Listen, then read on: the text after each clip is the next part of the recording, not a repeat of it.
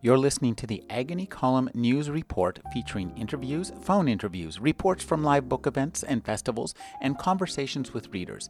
You can find additional news, interviews, book reviews, and more five days a week at the Agony Column website at trashotron.com slash agony.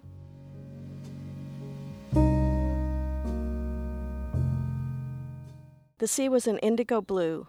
Rima was becoming a connoisseur of Pacific colors a pale translucent blue near the shore at dawn, but a silvered blue farther out, and the color of sunrise reflected on the sheen of the sand. Green waves on a sunny afternoon, though purple in the shade of the dredge, throwing white water into the air. Indigo after the sunset, and then black, but with lights playing over the surf in small, unexpected reds, greens, and yellows. There was a great deal to see, even at night. Karen Joy Fowler is the author of Sarah Canary, which won the Commonwealth Award for Best First Novel by a Californian, Sister Noon, a PEN Faulkner finalist, and the Jane Austen Book Club, a New York Times bestseller. She won the World Fantasy Award for her collection Black Glass, and the Nebula for her short story What I Didn't See, and another Nebula this year for Always. Her new book is Wits End. Thank you for joining me, Karen. Thank you, Rick. Karen, I, I, one of the things, of course, that strikes anybody who lives in Santa Cruz about this novel is that it's about Santa Cruz and how well you get Santa Cruz. But you weren't actually living here when you wrote the book, were you? I was not, but I was visiting a great deal. I, uh, my daughter went to school here. She, she got a PhD at Long Marine Lab, so she had been here for quite some time, and I had for quite some time been spending spending time here. But I also, because we were planning on moving to Santa Cruz, used the excuse of the book as a way to get to know the place and came over a lot with research on my mind, went to the boardwalk and talked to people and did the wineries, the horror of research, one Zinfandel after another. Uh, I can tell from your from the tone of your voice that it, it carries through in in the prose that y- you really like this place. And, and could you talk a little bit about how you go about architecting and creating Santa Cruz in a novel?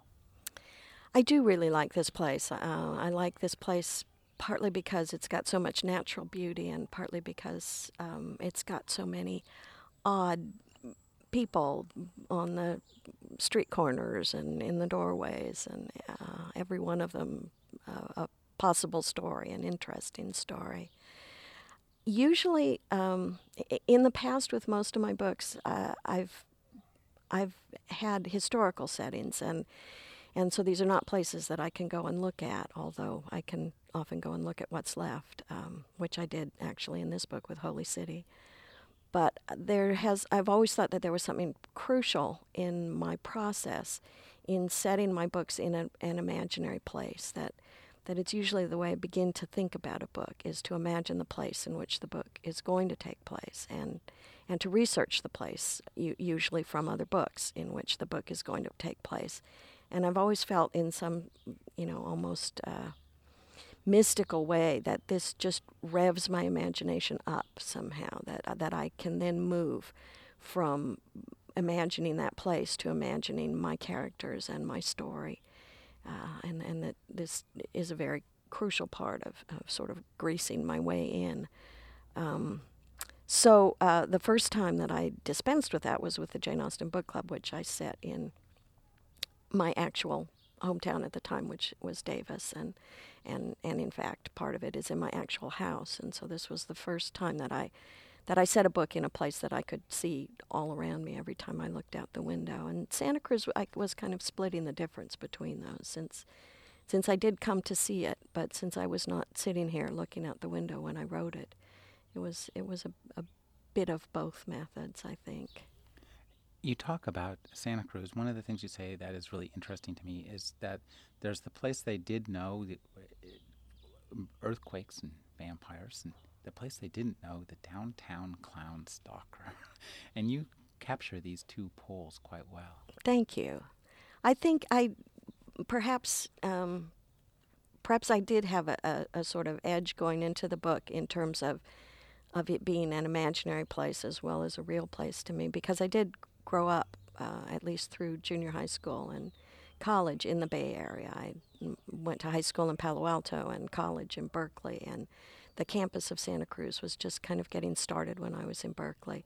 and those uh, those two dreadful serial killers were operating at just that time. So I did have a sense of Santa Cruz, um, f- uh, you know, for, for many years prior to being a writer, and certainly prior to writing this book, as a place where, with the boardwalk and the beach, which we sometimes came to when I was in high school, and then as this, as this uh, seemingly very dangerous place when I was in college, where, um, I, and I was not coming to Santa Cruz, but you know, I had this vision in my head of the redwood trees and um, and and dangerous, dangerous people. Bodies being driven, drugged up out of the mulch. Exactly, exactly. You- Which makes it sound like I must have written a very, very dark book with lots of bodies, and of course I did not. No, this book is, is genuinely full of light and the, the stuff of life and families, and that's one of the things you capture quite well is the the way a, a, family dynamic develops, and as particularly the way women look at families, large families. Uh, There's a great uh, passage where Rima, who's the main character in the book, um, is talking about how she always wants a large family. Thank you. Um, I I had somebody recently tell me that they thought the book was a ghost story, which had not occurred to me, but but which I l- liked a lot when I heard it. I think um, in Rima's case, everything that she says and thinks about family is filtered through the lens of the fact that she has lost every member of her own fairly small family. But um, but there's a lot in the book about the internet, and so t- uh, the the sort of ghostly element that this reader was talking to me about was this new way to retain part of um, of the people that you lose if they've. In the case of Rima's father, he has actually posted a kind of memorial site to himself with a lot of his old columns, and uh, as he he was a newspaper columnist and uh, bits of his life, so that so that there is this kind of ghostly presence that Rima can access anytime she wants, although she feels it represents it very poorly, so she mostly doesn't. Give us the, the setup for the book so we can kind of understand where it's from. Well, I wanted a very classic kind of beginning uh, of the sort that I quite like, um, which is the orphan arriving at the spooky mansion. So, in my case, the orphan is Rima. She's not a young orphan, she's about 29 years old. And the spooky mansion is, is the house Wits End, which is on a cliff overlooking Twin Lakes State Beach in Santa Cruz here. And, um, and the woman whose house it is is named Addison Early. She's a very, very, very successful mystery writer. She's she's based very vaguely on Agatha Christie, who was the first writer I ever ever met. Um, again, when I was in high school, Agatha Christie's husband came and did a an event at Stanford, a slideshow of an archaeological dig that he was involved in, and I went to see it pretending a great interest in archaeology when really all I wanted was to get a glimpse of Agatha Christie who who did not disappoint. She was there, she was wearing a huge mink coat and she was wearing bright pink bedroom slippers and I just fell in love with her instantly. Uh, and and also I wanted a mystery writer who was enormously successful. And I think that the kind of success that Agatha Christie had is actually beyond my ability to imagine it. So I've I've simply gone as far as I'm capable of going in imagining a very very successful writer. Now, this house that you create called Wits End, it's quite reminiscent of the house of Jim Houston. Yes, several people have mentioned that to me. I did mention to uh, Jim and Jeannie that I would be using their house. Um, and yet, there has been a kind of, uh, often when people mention that it's their house to me, a, a sort of alarm I feel as if some sort of plagiarism must be involved in stealing someone else's house. I, at the time I wrote the book, I had not been in the Houston's house. Uh, I have now been in. Um, so the inside of the house, and in fact the outside of the house, neither of those things resemble the Houston's house, and the Houstons do not live right on the beach as as my Agatha Christie stand-in does. But so the the the main point of reference and the main thing I wanted from the Houston house is the fact that it was built by a survivor of the Donner Party, and I wanted a book that was about survivors, and so I just really liked that fact, and I took it. One thing, as I read this book, uh, and a lot of it's about takes place. Large portions of the narrative are actually excerpts from Addison's books, and it made me think that books are places too.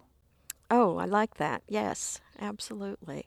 I think you know certainly we use words like transported when we feel ourselves sinking deeply into a book, and I I am myself, and I'm betting you were too as a child, one of those people who could read a book and eh, when your mother called you for dinner, there would be a moment where you actually couldn't remember who you were because you'd been somewhere else entirely.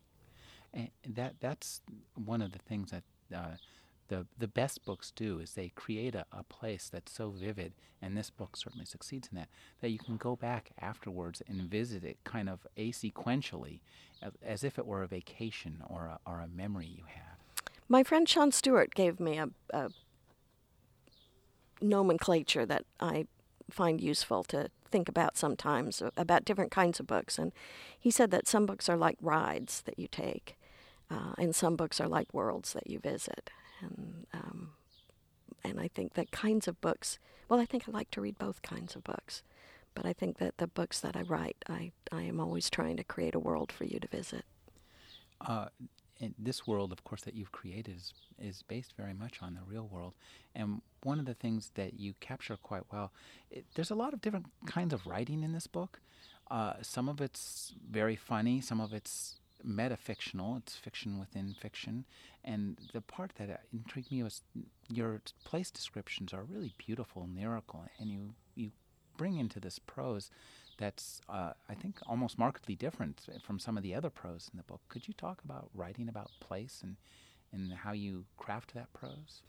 I'll try. Um, I, to, you know, to start way back and therefore give you probably a much longer answer than you were hoping for. Um, when I was young, I um, partly I think because I was such an avid reader, I needed glasses very early in my life um, but did not wear them for much of my junior high and high school. I was I was too vain to. I could not wear contacts, and I did not wish to wear glasses. So, I spent many of my formative years kind of unable to see anything around me, and I I believe that as a result that I have a quite a good ear when I do dialogue. Um, that that comes fairly easily to me, uh, and and language comes more easily to me. But visual um, details are something that I have to do very consciously. That, uh, you know, if I, I am not a person, for example, who 15 minutes after you leave will be able to tell anyone what you were wearing. I will simply not have noticed. Um, so I've had, because I don't in fact notice, I've had to train myself when I write to pretend to notice things that I actually don't. Um, when I began to write, I I began with poetry. So a lot of what I sort of did as as a training myself to to think about language and to think about um, rhythms uh, was also to try to think about images. When I also when I started. Uh, and, and I did. You know, a lot of people come to writing, I think, because they have a story they really want to tell. And that was not my route. I, I wanted to be a writer and I wanted to learn how to write. And finding the stories I want to tell is something that uh, does not often come easily to me. But so, so a lot of what I did in the early days of, of my writing career was very deliberate kind of exercises that I would set up for myself and skills that I would try to improve or acquire. Um, I started thinking about character almost exclusively. And uh, after doing that for some time, um, began to try to market some of the stories that I had written. I was writing short stories at the time, um, unsuccessfully, for the very good reason that they were not very good. Um, but I began to get this very tiresome, repetitive excuse for not accepting me, which was that there appeared to be no plot in any of my stories. And so I thought, oh, well, fine, plot then. And I spent the next several years trying to think about plot and acquire some sort of structural sense and and work on that. And then um, and then I did begin to publish some of my short stories. But I thought, well, the the kind of thing that was left that I had not focused on a lot was place. And and of course, you know, even even to pull these things apart as I did to try to think about them is, to misunderstand a lot of what writing is because they are absolutely fused together if the final piece is to be successful. But I think I sort of imagined that that place was, um, you know, something that I would think about for a bit and then probably circle back around to character or something. And instead, place really is where I've landed. It's the thing that I think is the most important to me as a writer.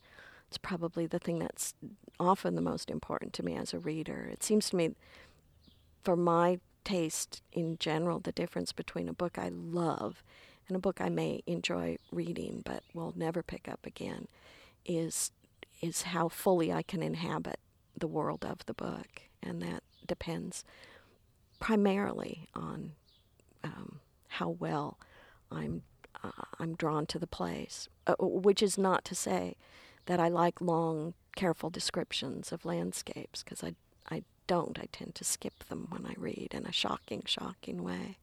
So it, it can, you know, the, the creation of the sense of place can be done very quickly, but um, but I am very dependent on it in in order to really live in the book.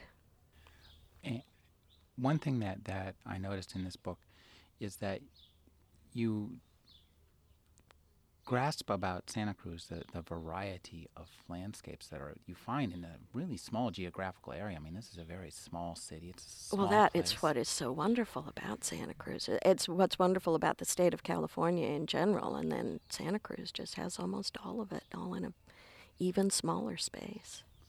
And, and you also grasp the the beauty of. Uh, uh, the suburban life and, and not just the, the nature, but you know the, the living next door to people and, and having there's a lot of people in this book that that traverse the place that make it that tie it together make it so you don't have to do there aren't a lot of really long descriptions in here but we really get to know the place via the characters who inhabit it. Thank you. There's um, there i am a child of the suburbs and uh, although i think in some wild fantasy life. I picture myself living somewhere wilder. I probably would not be able to manage that. And I know that I can't live in cities. Uh, in fact, my third novel, Sister Noon, is the only one set in an urban landscape. And I just found that unhappy and uncomfortable the whole time. Just people everywhere. We, we live in uh, the, the Monterey Bay where there's a, a lot of uh, weather, and, and weather plays an interesting part in your book in the way you describe the way it changes a place. Because, it, oh, for one thing, the weather here can change really rapidly, and that uh, that plays a part in the book, doesn't it? Well, and and again, plays a part, I think, in why I'm so fond of this place. Why why I believe that I will be very happy here my husband is really a sunny day kind of person, and um, he grew up in LA, and my son lives in LA, and LA is a place where you get up in the morning and it's sunny, and I just find that tiresomely predictable. It, it, it really weighs on me the fact that whatever the weather is in the morning, it's going to be that all day long, and it's probably going to be sunshine. It's just a nightmare. Uh, you also um, there's a lot of interesting kind of uh, back and forth when we talk about place and the place in this book. You also create some very small places, and this is one of the things I love are, are the doll houses. what where did you get that from? That's so interesting, and explain what the doll houses are too. Um, in my book, Addison Early, the mystery writer, uses the dollhouses as a way of plotting her novels. So prior to writing her mystery novels, the first thing that she does is she makes a dollhouse of the murder scene. And, and in the process of doing that, figures out what will happen in the novel and, and then is ready to write the novel. I got the idea from a very famous woman um, whose name, of course, I'm now not going to be able to remember. I believe it's Frances Lee but I could be wrong. And I believe she's from Baltimore, but I could be wrong about that as well.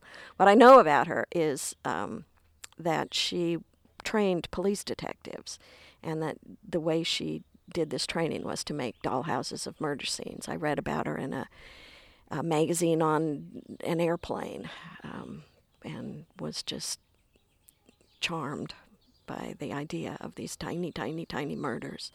There has been a book, uh, a collection of photographs of her of her murder scenes has been published. I think it's called the Nutshell Murder Studies or some some combination of those words, and I think they're they're just quite eerie to look at. Um, I at one point hoped for one of those on the cover of my book because I I just think they're fantastic, but my publisher believed since it would not correlate to anything in my book, it would be a different murder with different people that readers would find that annoying. So I was forced to give up on the plan. Uh, let's talk a little bit about Addison. She's an interesting character, and while you suggest that uh, she's based on Agatha Christie, a- as I was reading it, I was thinking, reading the novel, I was thinking, this sounds maybe an awful lot like Karen Joy Fowler as well. And in particular, I would there, this novel for a novel that is about family and about place. There's a lot of other things that you manage to weave through this novel themes, and, and politics plays a big part in this novel.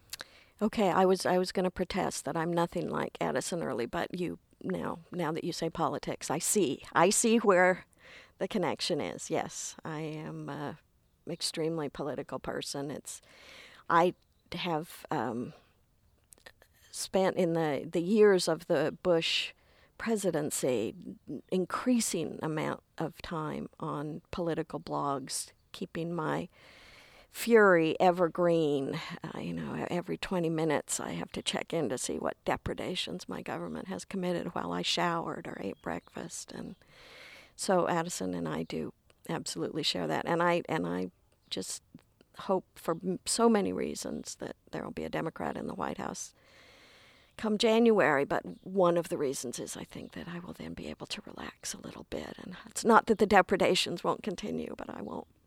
I'm hoping I won't worry about them quite so much. Um, but the other things about her, um, I feel that uh, she is in in my head clearly kind of a, a, a very solitary person, uh, very inwardly focused on, on herself and her books and uh, and her household in a way that I am not, partly because I have children and just cannot be allowed to focus so inwardly, um, and that she's just ever so much more successful than I am. Her her fans and her readers are a kind of constant annoyance to her, and I rarely meet my fans and readers, so I cannot say the same. When I do meet my fans and readers, they're always delightful.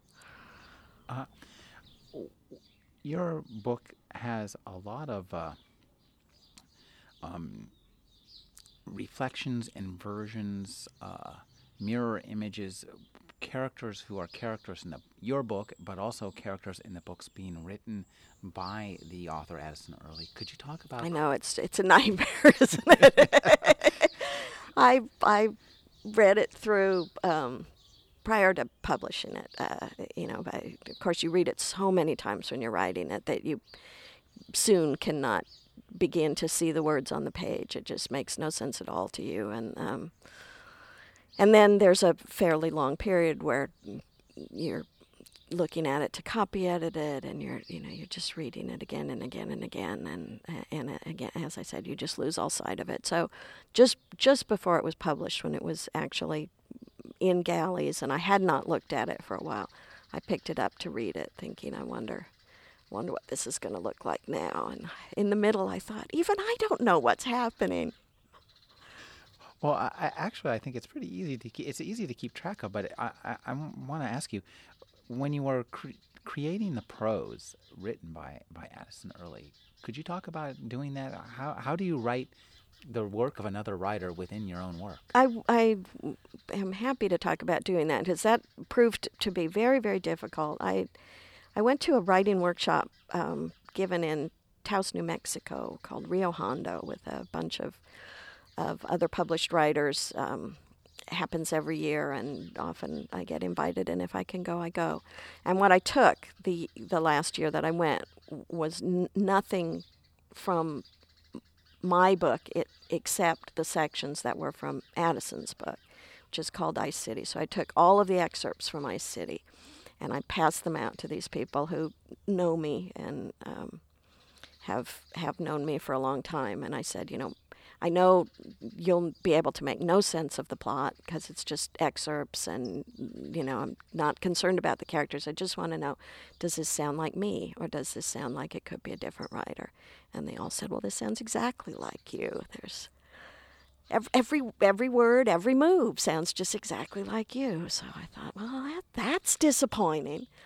And they, um, what I had tried to do was to read a book, a, a couple of books with, uh, I thought, very distinct voices and hope that those kinds of rhythms would permeate. And that, uh, so I was trying to imitate essentially a, a different voice when I wrote them. And what the group at Rio Hondo said that I needed just not to do that, but just to strip everything out, just to try to make it as bare as possible.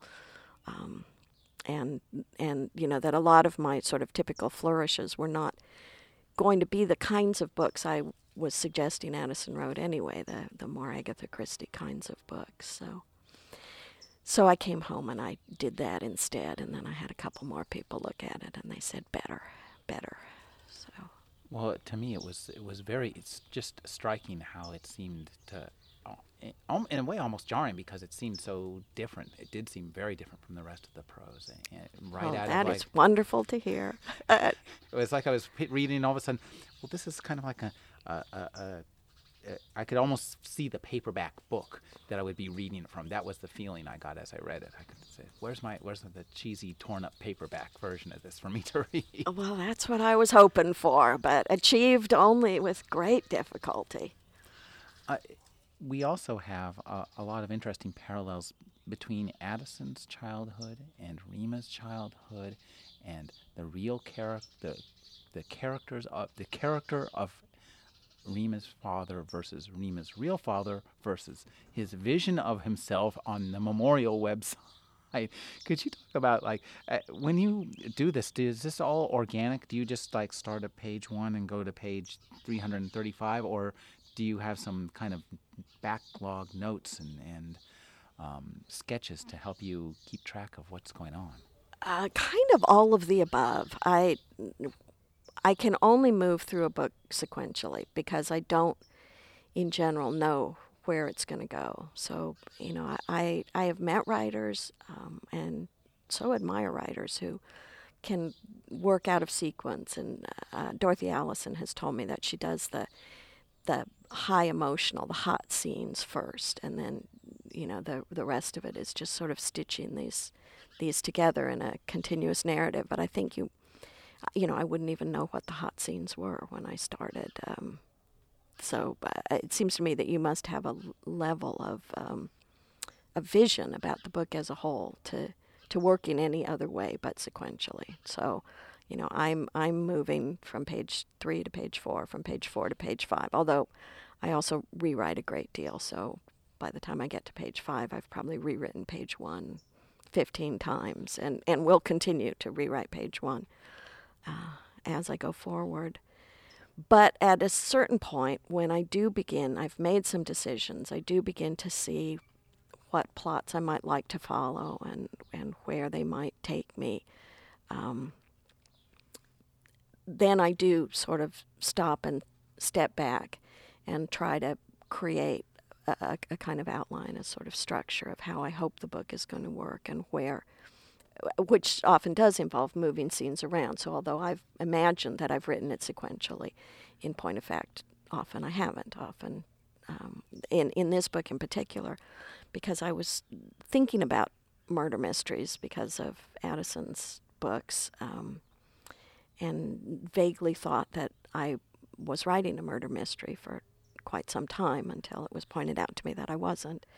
Um, I had a, a, a, dead body show up on about page 220, and my editor um, responding to the first version of the book she saw said, you know, that is just way too long to wait for the dead body, and we just really have to get to the dead body quicker. So I said, oh, I thought that made sense, and I looked and looked and looked, and I finally called her up and I said, you know, I can do it by page 150, but there's just there's no way it can be any earlier than that. My agent said we should title the book "The Dead Body on Page 150." Keep people encouraged. Uh, could you talk about uh, creating Addison's background because it's a really unique background. Um, her her her situation with her mother and her supposed father. Where it's did a, you get that? I got that. Um, it's a story that was left over from research I did for my third novel, Sister Noon.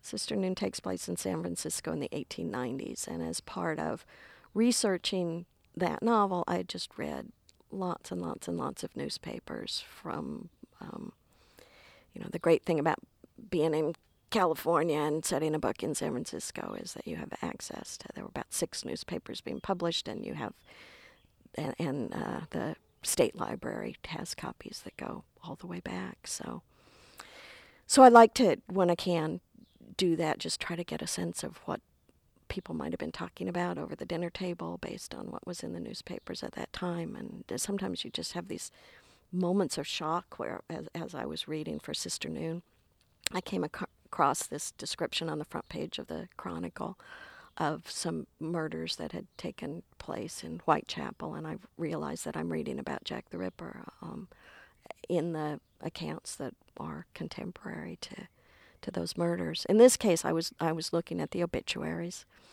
as I frequently do, and um, and just came across this very odd story of a man who whose sister had just died, but everybody had believed she was his wife, and his explanation, as is in my book, that. Um, he had come to stay with his sister when she was pregnant because she was alone and would need help with the baby. And because they shared a last name and because there was a baby, everybody assumed that they were a married couple and that he felt it would damage her reputation to say otherwise. So, for something like 30 years, he had lived in this house with everybody believing that he was the father of this child and the husband of this woman. But now his sister was dead. He thought it would be nice to get married himself, perhaps, and wanted people to know that he had actually not ever been married. So I I was just uh, really taken by that story, and so I gave it to Addison. One of the elements of place in this novel is that you have a, a character who wants to create a fictional, make a fictional place real in downtown Santa Cruz. And, and this is a kind of a typical Santa Cruz uh, uh, ideas. Could you talk a little bit about coming up with that? And, and the Are you talking about kind of the Second Life? The well, no, I'm talking about it, he, uh, Martin's scheme. Oh, oh. To to create the uh, bar. Oh, right.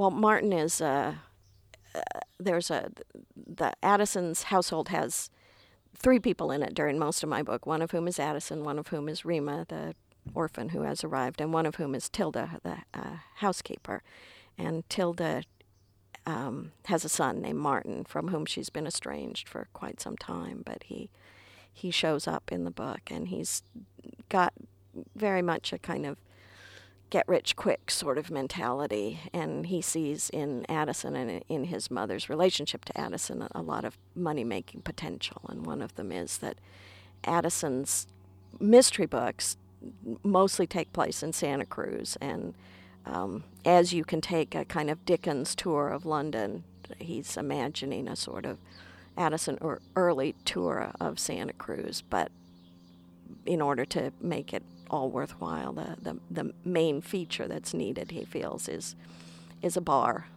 which again, the, the, the levels of what's real and what's not become confusing to me even when I try to talk about it, because inside Addison's books, there is a bar called Ice City.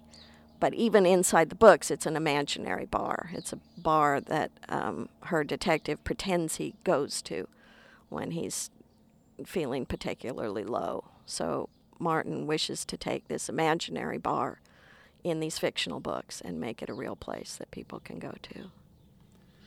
Uh, I also wanted to talk about one of the things you do so well in this book, which is get the internet. And there's a, one of the thing parts I, I found just most enjoyable was was the Wikipedia war. the, have you ever been involved in one of these? I have never been involved. Um, the, Wikipedia is um, my my main attempts to do anything with Wikipedia. F- first of all, I had this idea because um, because one of the things we haven't mentioned that's in the book as well is the Holy City cult, which was from the 20s to the 60s. And I had this thought at one point that I would write, because I'd done all this research on Holy City, that I would write the Wikipedia entry and then post it on Wikipedia and then quote it in my book because it would have exactly what I needed for my book because I would have written it. But I went to the Wikipedia site that already existed on Holy City, and I thought, oh no, this is actually a really good site. I can't, I can't really improve on it, and, and nor, sadly, can I absolutely quote from it. So I had to make up a Wikipedia site in my book, which is not the real Wikipedia site, which was my original intention. But um, on one occasion, I found something on Wikipedia that uh, needed to be fixed. There was a it was it was a link that just took you not to the place where the article suggested it took you, but took you to some irrelevant place instead. And I probably spent mm, I don't know an hour and a half trying to figure out how to alert somebody, how to make a change, where to even post the information that it needed to be fixed. I I began to think of it as this great sleeping beast that I was kicking, and I just could not find a way to wake it up. So I gave up. We're going to take a brief break from the interview with Karen Joy Fowler to hear her read a passage from her new novel, Wits End. In Ice City, she updated the cult from the 30s to the early 60s, moved it from Oroville to the trailer park in Clear Lake, and enlarged its numbers. These are the things she'd kept the name Brother Isaiah and the cult's fundamental defining feature Brother Isaiah had claimed to be immortal, and he'd promised his followers, each and every one of them, an endless life of their very own. Time is money, always will be, world without end, so you mustn't expect that immortality will ever come cheap. Both Brother Isaiahs, the real and the fictional, got rich selling it. The Oroville group ended when, shortly after gathering and fleecing his flock, Brother Isaiah died of a massive heart attack. In the Ice City version, the first death belongs to the Whistling Man. He dies in an apparent suicide. The Ice City brother Isaiah responds by reassuring his followers that suicide is a special case, a door left open. Immortality, he tells them, isn't meant to eliminate freedom of choice. But the man's son is not so sure his father killed himself. It is this son who brings in Maxwell Lane and sets in motion the chain that will end with two more deaths the second belonging to Brother Isaiah himself, and the third to Bim Lanisell's wife. In the real world, there was a tenuous connection between the Oroville cult and Holy City. When the Oroville cult failed, Father Riker had offered to take in the survivors. He attached a couple of conditions. There would be none of that living forever nonsense. And they had to shave their beards, cut their hair, and generally clean themselves up. Holy City, Father Riker said, was not interested in slobs. Among his own followers, Father Riker was known as the Comforter. There is no record suggesting that any of the immortals accepted his offer. Now we'll return to the interview. You mentioned Holy City. This, of course, plays a big part in your book, as do cults. And, and, you know, Santa Cruz authors like cults. Laurie King wrote a book about cults as well. well, tell well, us a little I, I too, uh, you know, I told you I was a child of the suburbs. I'm also a child of the '60s, so I come to cults as a fish comes to water. well, Holy City, as as a novel place, you do do a fabulous job evoking Holy City. How much time did you spend around there? Did you take pictures, or what did you do? I went down. Um, there's very little left. Uh, I think that one house, the the house that Riker, um, who was the head of Holy City, lived in, is still there, but it's private property and not not a place that you can actually go get very close to. Um, and that's on one side of the old Santa Cruz Highway. On the other side is what used to be the old post office. I believe is still there, but is now a glass blowing factory. And so I I went to that, and a man named Tom Stanton um, works in that in that place, and he came to to Holy City a few years after the cult ended, so he had no personal connection or or knowledge of the cult, but but just I think by dint of being there, he does have a wonderful collection of photographs and many many newspaper articles, and it was just enormously generous with his time. Took me around the parts of the site that I was allowed to to look at, and um, I just I just spent a delightful afternoon with him.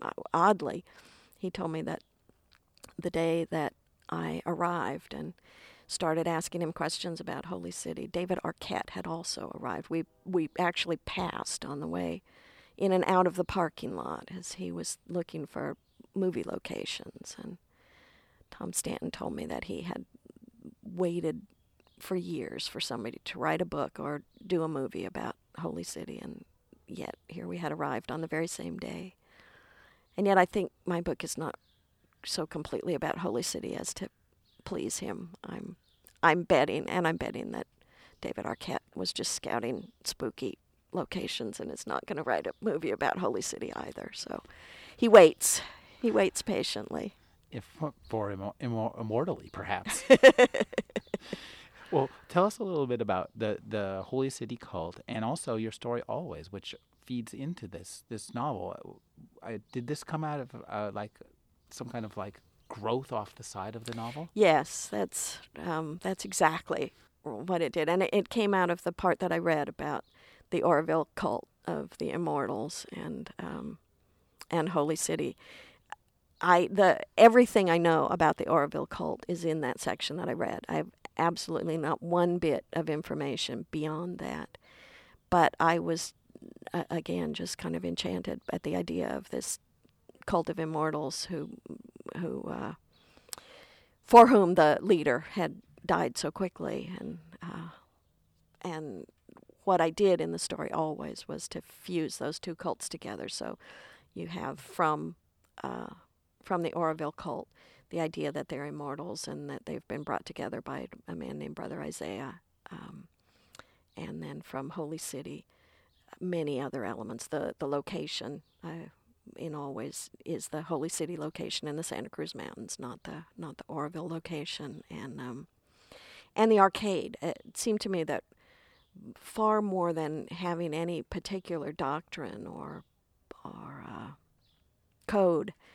that he wished to share, that Father Riker mainly was a moneymaker, and that Holy City was mainly a roadside arcade where you could spend your money in many, many ways. You could get a haircut, you could gas up your car, you could. Uh, there was a petting zoo. There was a telescope. There was, there was a radio really a station. Zoo. There was really a petting zoo. Um, the sign for the petting zoo, the Holy City Zoo, was I bought at auction or or in some strange way made its way into San Francisco, where it became the name of a of a comedy club for several years. The there was a comedy club called the Holy City Zoo where people like Robin Williams and Margaret Cho performed in their in their early years. So so yes, I'm quite certain there was a petting zoo. uh, this novel, in terms of the writing styles, there's a variety of writing styles in here. You have lists, you have excerpts from Wikipedia, you have the the metafiction stuff from websites. Um, and, uh, could you talk about mixing those styles and, and a, as a writer you seem to effortlessly carry us from one to the other when you don't really notice it until afterwards i think wow i was looking through and I there's so many styles in this book i uh, um, when i turn the manuscript in of course every time i switch styles it's a it's an issue for the person the book designer so yes i got kind of a a response of many exclamation points when they looked at, at what I was going to be asking them to do, although I think they did a, a wonderful job of it. I think, um, you know, one, one of the difficulties for me uh, when I'm writing a contemporary novel, and I, I wish a novel to feel like my life in this period feels. That email is such a such a feature of my day, and yet email is is actually a quite an uninteresting form. I think um, I did a section in the Jane Austen book club. I was doing a quick sort of mimic of Lady Susan, was which is an epistolary novel, but updating it. So I did several email exchanges towards the end, which are my Lady Susan pastiche, um, and and I I think that works well in the Jane Austen book club, but mainly because it's so brief. There, you know, it's like five exchanges and then it's over, and I don't ask you to read email ever again in the book. So, um,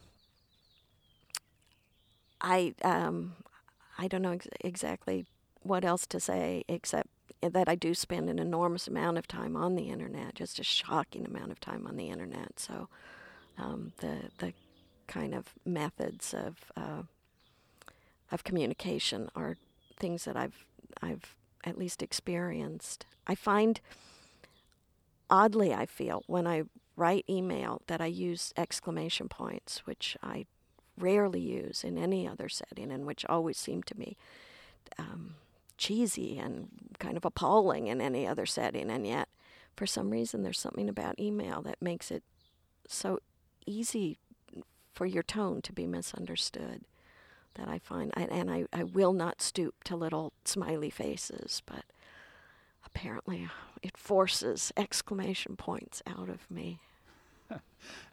also, I was thinking, as a reader, we're reading about the internet, and most, I think, a lot of your readers are probably sitting within, you know, arm's length of a computer or a short walk from a computer. As a writer, do you think, especially when you're writing stuff about the Holy See, do you think that that you're writing stuff that's gonna, when your reader sets down the book, they're gonna run to the internet and try to look stuff up? I guess that had not even occurred to me.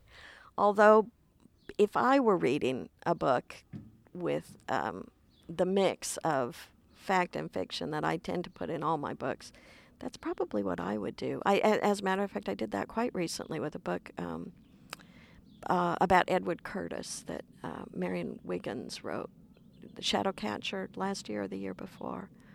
That you know, obviously there was a lot of research on Edward Curtis, the the photographer of Indian tribes, and and yet there were things that I thought, huh, is that true? Is that true? Is that true? So yes, I did exactly that. I set the book down and I went to the internet and could not find the answer to any of my questions. Uh, you have a lot of fun too with uh, Santa Cruz characters, um, from Pamela Price to Tilda. What a lovely name! this is uh, your home directory, correct? yes. I put a story in the book about Santa Cruz that is actually a true story, although I think it will not sound like one. That my daughter and I traveled to Malaysia and we were in Borneo in, in the one English language bookstore trying to find something to read on the plane to come home. And um, and there were uh, you know some tribal people in the in on the street um, with uh, scarification and various um, tribal ornaments uh, on their bodies, and and two kids came in with their particularly with their earlobes opened in the the way you know that you can you can pierce your ears and then make the hole larger and larger and larger, extend the earlobes. And we realized moments after they came in that they actually were from Santa Cruz, that they were not local at all, and that the people in the bookstore who were selling books, um, who were Borneo natives, were just enormously amused by them. Kind of charmed, but also enormously amused when they, these two people left the store. There was just laughter behind the cash register. um, uh, observing politics, uh, you observe it, but also there's some interesting thoughts about. You say, uh, talk about librarians. versus the Patriot Act, which I thought was a very uh, astute observation. Well, I love librarians. I, if I could write nothing but books in which librarians were the heroes and heroines, I would, I would probably feel that was a job well done.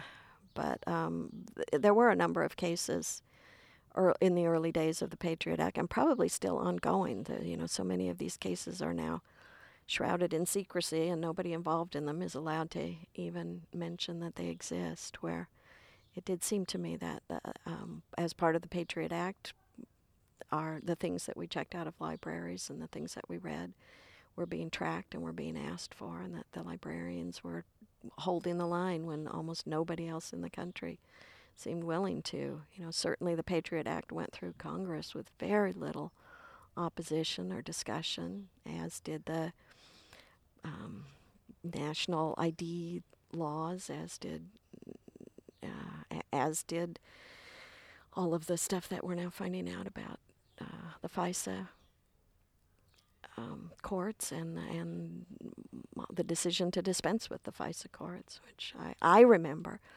when the FISA courts were a horrible secret court system that we were supposed to oppose, and now even they are not sufficient, sufficiently secret. Could you tell us what you're working on now? Have you started a new book? I was working on a book prior to writing the Jane Austen Book Club, which I am returning to with great pleasure. Um, uh, so anybody who's heard an interview from me in the last 10 years will know, will already know that I'm writing a book about chimps and psychologists. And my father was a psychologist, so I feel that I will need to do a lot of research about chimps, but that psychiatrists and psychologists I've got a pretty good handle on. That sounds like fun. We've been speaking with Karen Joy Fowler. Her new book is Wits End. Thank you for joining me, Karen. Thank you.